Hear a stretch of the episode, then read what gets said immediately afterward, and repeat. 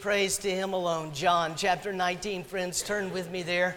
The Gospel of John, not the epistle, the Gospel. We continue in our Lenten study of John chapter 18 and 19, the beginning of the end of the life, the earthly life of the Lord Jesus Christ. Today we'll be looking at John 19, verses 17 through 27, and we'll be focusing on the crucifixion. We started a couple of weeks ago with uh, the arrest of Jesus in the garden. We moved to the questions that were asked to him by Pilate and others as he stood to be tr- on trial. And then we also last week heard of the sentencing uh, that Pilate gave. And today we read the actual event of the crucifixion. We sing a hymn sometimes, uh, most often on Good Friday. You've probably sung it. Were you there when they crucified my Lord? And the whoa, yes, I was there. Well, the answer, the short answer to that question, were you there, is yes, every single one of us were there. We just sang that. It was my sin that held him there until it was accomplished. His dying wounds has brought me life. I know that it is finished. Your sin, my sin, put Christ on the cross. Today, I want to focus on that. I apologize for my voice. I've had the flu all week, so I, I will press on, I promise, with the good favor of the Lord Jesus. But let me just simply say the cross calls for our response, friends, even our response. Those of us who claim to have faith, who see this as an emblem of our faith, and the, and the belief and the trust and the knowledge that Christ died there, hung there to do a work for us. But what is it that that work, what, what was that work? I, I, think many times we simply say this, friends, and this isn't altogether wrong, but we say, Jesus died on the cross for my sins. And yes, that is true. It is true. But there's so much more to it. And that's what I hope that we will accomplish in seeing as we give our attention to this passage this morning. John chapter 19, beginning in verse 17. Hear now the very word of God. As the soldiers took charge of Jesus, carrying his own cross, he went out to the place of the skull, which in Aramaic is called Golgotha. Here they crucified him with two others, one on each side and Jesus in the middle. Pilate had a notice prepared and fastened to the cross. It read, Jesus of Nazareth, the King of the Jews. Many of the Jews read the sign, for the place where Jesus was crucified was near the city, and the sign was written in Aramaic, Latin, and Greek.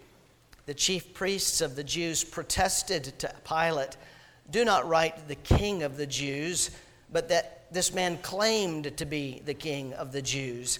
Pilate answered, What I have written, I have written. When the soldiers crucified Jesus, they took his clothes, dividing them into four shares, each one of them with an, uh, each one for each of them, with the undergarment remaining. This garment was seamless, woven in one piece from the top to the bottom.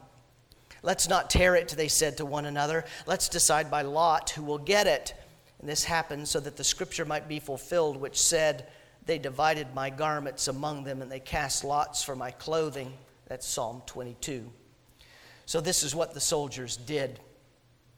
Near the cross of Jesus stood his mother, his mother's sister, Mary, wife of Clopas, and Mary Magdalene.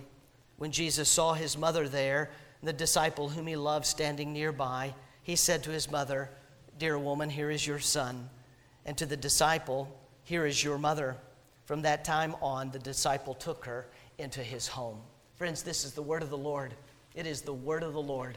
What do we know about God's word? The grass withers and the flowers fall, but the word of the Lord stands. Father, you are speaking to us today by your holy, infallible, and inerrant word, the word that reveals to us the person and finished work of the Lord Jesus Christ. So we pray that you would open our eyes to behold that yet again, to see the wonder of the cross today in this Lenten season as we prepare for Resurrection Sunday.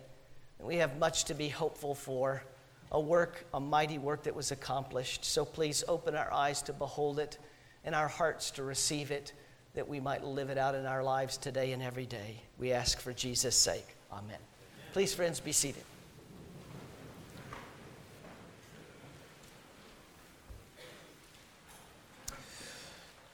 Rene Lacoste, you may not be familiar with that name, but he was a, a tennis player, a well known tennis player in the 1920s. He won many titles uh, playing tennis, not only in the United States, but around the world in France and in other locations as well. He was known for his tenacity on the court, his intensity, his passion for the sport. He became known as Le Crocodile, the crocodile to the point that he actually had uh, a, a, a, little monogram on his jacket that he would wear before he would take off to play tennis, a little crocodile on the, the left breast of his jacket. In 1929, he decided to start a, a men's clothing shirt line, a tennis shirt line, and it bore the little crocodile on the left breast. In 1938, Izod picked up that same little logo, changed it a little bit, took away the crest, and just left the, uh, the crocodile uh, because of the proceeds that Lacoste had been making over the sale of the shirts that just simply took completely off. But I wonder how many people, I wonder if you, I know I have not, I wonder if how many people have actually seen somebody wearing one of these little designer shirts and they see that little crocodile on there and they say, ah, I, I know the story. I know the story behind that little emblem of what, what that crocodile is doing on your, on your uh, shirt. It seems to me that we just see the crocodile and don't really know the story. I know my dear friend Bob Bima is a big golfer. He wears some Greg Norman stuff. The shark. There's a shark sometimes on his shirt. And I can say to, I can say to Bob, I, I know the story. I know the story behind that shark because Greg Norman was known as the shark. But the same is true with Lacoste, with the crocodile. And yet, many times we miss the story just simply looking at the emblem. Is that the way you look at the cross? You look at the cross and you see the emblem, you see what is before us, but you've missed the story behind it. You don't know all of the details of what it is that the cross displays. We wear our jewelry around our neck. I tell you, architects, even the architect that designed this particular building, because if you do a bird's eye view and you look down with our transepts that we added, our nave uh, creates a cross from the very top. Architecture has captured a look at the cross, a passion for the cross. Jewelers have and captured a, a passion for the, the, the, cross. We wear our things around our necks, we pin those crosses on our lapels and so forth. But how many people do we come in contact with? How many of us, even here, actually see the emblem but don't know the story of what the emblem represents? Now, that particular day, this day when Jesus was crucified, friends, they would not have been wearing a cross around their neck or pinned on their tunic or a bumper sticker on the back of their chariot that had uh, a picture of the cross. Because as scripture clearly tells us, the cross was not faith. It wasn't a picture, an emblem of faith. It was a picture, an emblem of failure. Cursed is anyone who hangs on a tree, the scripture says. And so it, it, it, was not back then a picture of an, an emblem of, of our faith, but it was an emblem of complete and absolute failure. So I wonder how many of us, even today, are the same way. This particular passage, this is what John uh, attacks. This is what John represents for us. John, John, a wonderful gospel writer that gives all of these beautiful pictures of imagery and all of these comparisons. His book is filled with comparisons of light and darkness, good and evil, and faith and no faith over and over and over again. And we find the same thing right here in, in the middle of John chapter 19. Scripture continues to point to who Jesus is. Here in his own earthly ministry at the end, he continues to reveal who he is the Son of God who came for the sole purpose that from the foundation of the world it had been decreed that he would be sent by his heavenly Father to bear the sins of his people on the cross that we might live with him forever and forever. And so many of us look at the cross with, with uh, just an, a, an emblem uh, and not know the story behind it. We have actually three different categories of people in this passage uh, by which then John compares again, like he always does. And with each one of these three different individuals or groups of individuals, what John does then is he shows how Christ was our prophet, our priest, and our king. He uses one for each of the different groups to display, to reveal even more of who Jesus is. It's interesting, Oswald Chambers wrote this. Listen to this wonderful quote. He said, All of heaven is interested in the cross of Christ. All of hell is terribly afraid of the cross of Christ, while men are the only beings who more or less ignore the cross of Christ. It calls for our response because the response that you're going to see are from various locations to Jesus when he is crucified. Were you there when they crucified my Lord? The answer, dear friend, is yes, you were.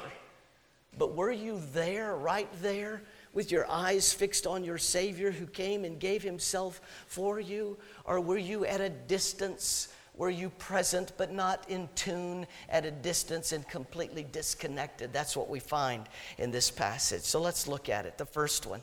It's interesting how it starts, the end of verse 16, beginning of verse 17. So the soldiers took charge of Jesus. You'll remember that Jesus has been standing in front of Pilate. And Pilate has said two times now, two times, I find nothing wrong with this man. But the second time he said, Okay, I'm going to I'm gonna do you a solid because you, you individuals are going to run to Caesar and you're going to narc on me. You're going to tell on me to where to the point that Caesar is going to be all upset with me. So he took he took Jesus and he had him flogged, he had him beaten. We heard about that last week from Dr. Fowler with those strips of leather and the, the, the bones that were tied into the strips of leather, uh, leather as, they, as they whipped him and they beat him and they crushed that crown of thorns down on his head. And it now says that uh, standing before, before the people, Pilate says, Behold the man. We heard that last week. Look at the man. I've beaten the ever, almost the ever loving life out of him. I find nothing wrong with him, and yet, for your sake, I did this to him. This can't we call it done? Can't we say we're done now? This man has done nothing wrong, and yet he has taken on all of this abuse. And what do the people do? What do the religious people do? They shout, Crucify him, crucify him. And so now we find that it's out of Pilate's hands altogether. He makes the decrees. It's left the, it's left the religious people, it's left the Roman uh, leader, and now the soldiers have taken charge. The beginning of our passage. Carrying the cross, Pilate has created a sign, had a sign uh, built and attached to the top of the cross uh, that says, Jesus of Nazareth, the, the King of the Jews. It was the custom of that day for anyone who was to be crucified outside the city, overlooking a large hill overlooking the city dump. And the individual that was to be crucified, because this was not an emblem of faith, this was an emblem of failure was paraded through all of the city streets, seen by everybody, and there was a sign that was placard either hanging around the neck of the individual or on a, a piece of the wood that they were going to be crucified on, declaring their, their sin, what it is that they were being crucified for. And so Pilate says, I, I want this sign to be written. I want it to say, Jesus of Nazareth, the King of the Jews. He's, he's jabbing the Jews here, friends. You got to get the picture of this. They had one upped him. They had said, I'm going to go to Caesar and tell on you if you don't do what it is that we want. So, so Pilate has Jesus of Nazareth, the King of the Jews, and he has it written in three languages. He has it written in Aramaic, which is very similar to Hebrew, the, the religious language. He has it written in Greek, which was the common language of the day, the spoken language. And he has it written in Latin, the language of the law so that there would not be a place on any street that Jesus would be going down that somebody would say, What, what, what does the sign say? What is he being punished for? Everybody knew, as the passage tells us. Everybody was reading this sign. All of the people took notice of the sign. But notice where the chief priests are. They wanted Jesus crucified. They finally got what they wanted. And they are not following Jesus to Golgotha to see him crucified. Look at what the passage says. They are near the city. The place is near the city, and they're on their way to that particular place that's near the city. But the chief priests, verse 21, stay in the city. They don't follow this sign that is being paraded through all of the streets, but they stay in the city, far away from the place of Golgotha, the cross, the crucifixion, what they wanted most of all, so that they can protest to Pilate don't write King of the Jews, but write that this man claimed to be the King of the Jews. Pilate says, What I've written, I've written. He actually speaks truth. He actually wrote truth. He didn't even know it. He was getting back at the Jews. He's thinking, you, you want me to say that he just claimed to be? Oh, no, no, no. I want everybody to know that you think you can one up me? Ah, I'm going to trump you. I'm going to trump you with this placard. I'm going to make your life as difficult as you have made mine. He is the king of the Jews. Not even knowing that he is speaking absolute truth. Here is this first office that Christ executes. Our confession tells us that, that Christ executes the office of a prophet, of a priest, and a king. And here we find a beautiful picture of, of the Savior's faithful kingship.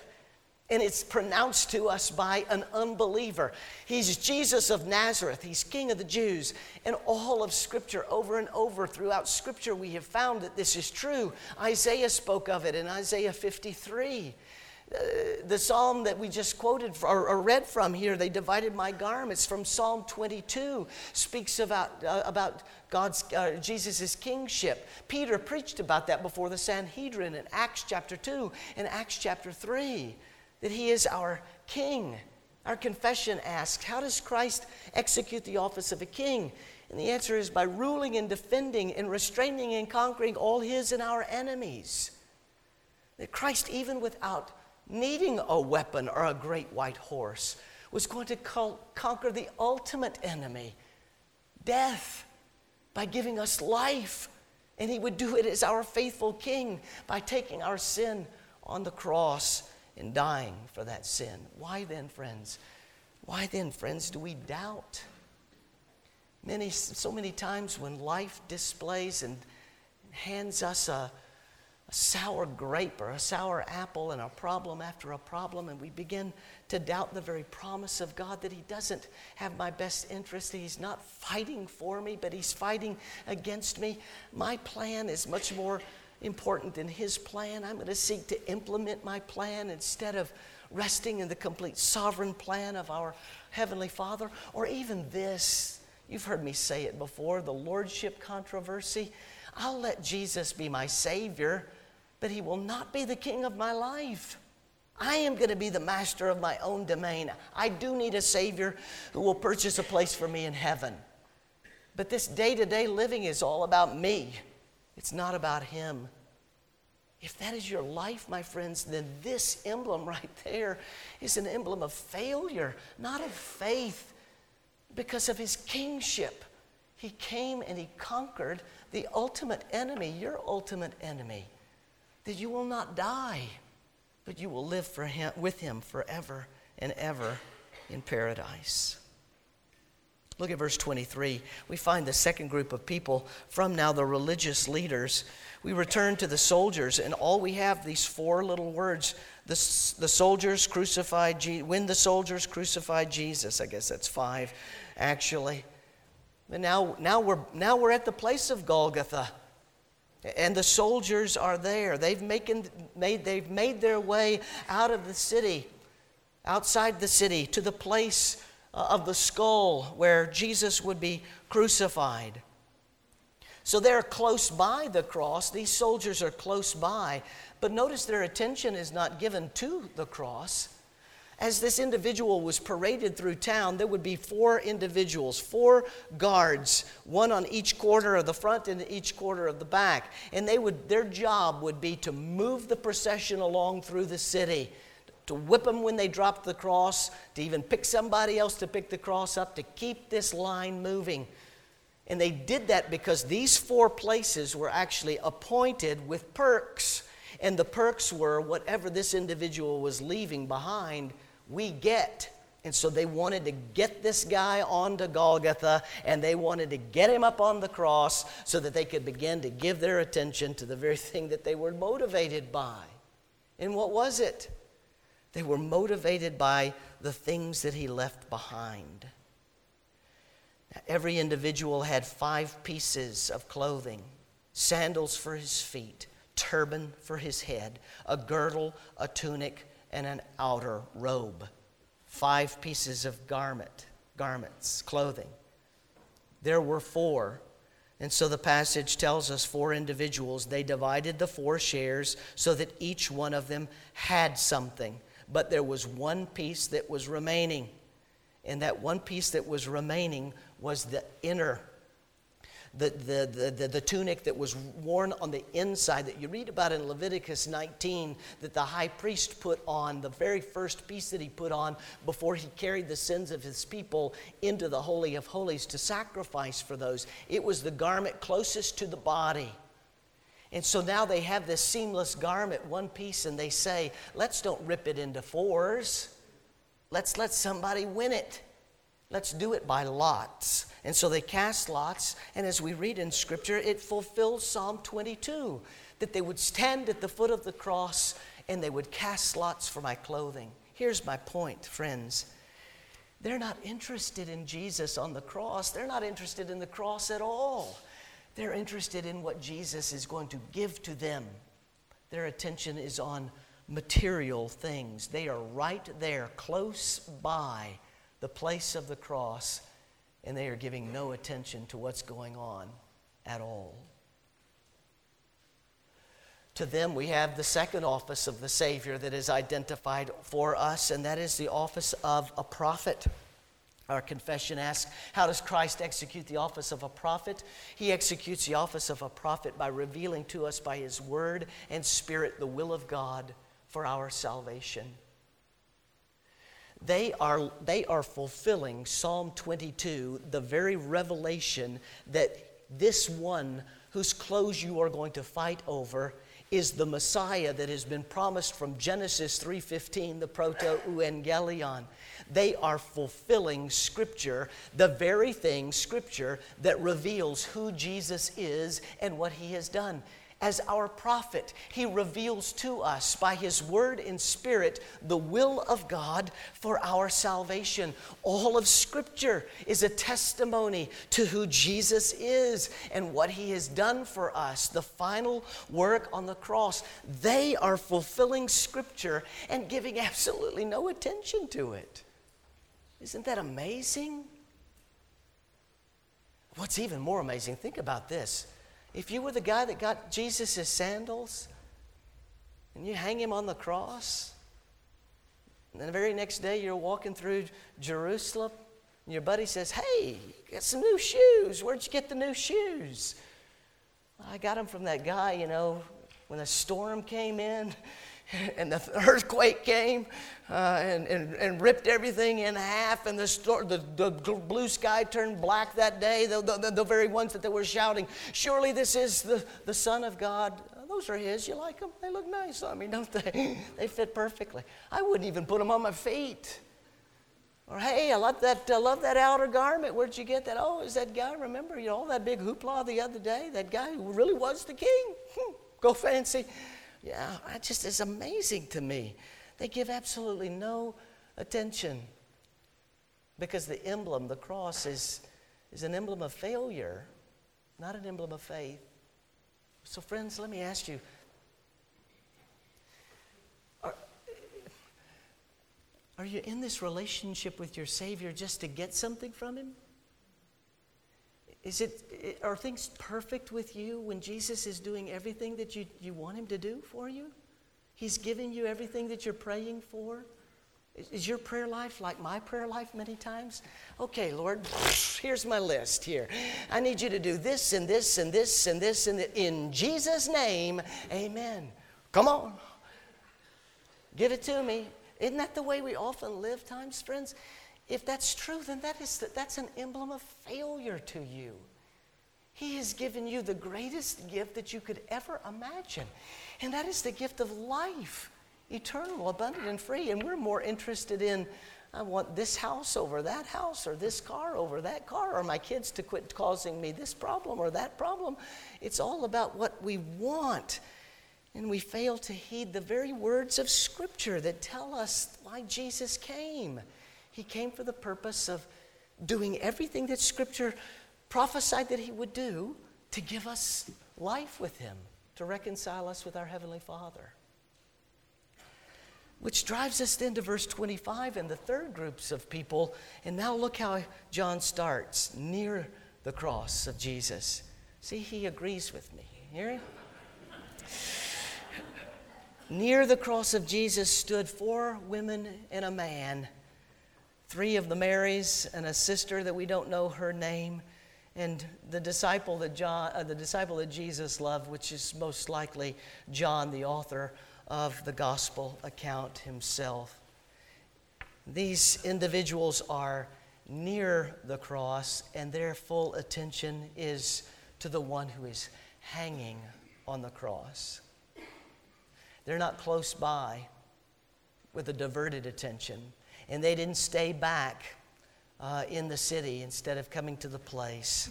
But near the cross of Christ, there stood the mother of Jesus, her sister, Mary, the wife of Clopas, and Mary Magdalene, along with John the apostle. They were right there. And so the, the cross becomes an emblem of faith for them not an, not an emblem of failure, but an emblem of faith, as Jesus goes on to say. Now, think about that sign now that's over the top of the cross Jesus of Nazareth, King of the Jews. And he wrote it in three languages. Not only three languages to jab the Jewish leaders, but friends, this too is telling because Jesus is the Savior of every tongue, tribe, and nation. The gospel that saves us in the United States is the gospel that saves the guy in the deepest, darkest parts of Africa. It is the same gospel that saves. We are so prone, listen, friends, we are so prone to internalize and this age of enlightenment that I here is the universe and here's me right in the center of it and we talk about he is my personal Lord and Savior, and He must be. He needs to be. It is true. Jesus is our personal Lord and Savior, but He is not just your Savior, He is our Savior for all of those who love the Lord Jesus and long for his appearing because they have been given the gift of faith. And that number is a number greater than we can count, and it is of every tongue, tribe, and nation. He puts us into community. Look what he does. Jesus on the cross says, Dear woman, here's your son. You're looking at me. But here is the hope of the gospel that you're not alone in this life. Here is your new son. And, son, here is your mother. And his new mother comes to live with him in community, in his house from that day on. It's not just simply you and Jesus alone. But it's Jesus and us, the church, the new Israel, the church of the Lord Jesus Christ, all of his individuals, all of his elect people who come to saving faith because of the gift of faith that he gives to them in the finished work of cross uh, of the cross. We are so prone to say, Jesus died for my sins, and he did. But on that cross are all of the other shuns reconciliation, redemption, propitiation, expiation, all of these fancy words. Yes, Jesus died on the cross for our sin. But Jesus also took away the wrath that you deserve by dying on the cross for your sin. He also reconciled you back to your heavenly Father, that you were once estranged from God, and now you're one with the Father, that you stand in His presence and you worship Him week after week because of the finished work of Christ on the cross. It's more than He died for you, He gave everything for you. What a Savior! What a gospel! And this is our priest who now reconciles us. A priest stands between sinful people and a holy God, and he offers us a sacrifice, and that sacrifice was his life. How did Christ execute the office of priest? By offering up himself as a sacrifice to satisfy divine justice and to reconcile us to God. It's so much more than he died for you. He died for you that you will never you will not bear the wrath that you deserve. You have a relationship with one another in covenant community. And what we treat the way, the way we treat one another so many times, it's, it's not an emblem of our faith, it's an emblem of failure because we just fail to love one another as we've been loved by Christ. It's a beautiful gospel that calls for our response. There are three of them here. And may it be that we find ourselves, verse 25 and following, that we are near the cross of Christ. And He is reminding us of all of the benefits that He has given to us in the finished work right there.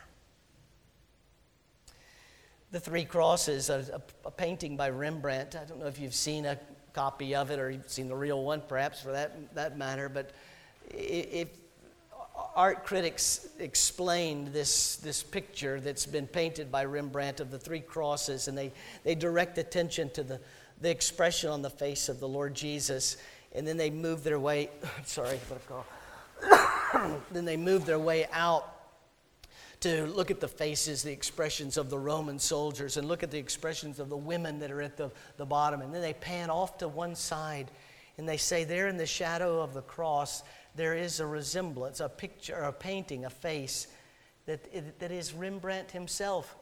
He painted himself in the, in the painting, the three crosses, because he understood that it was my sin that held him there.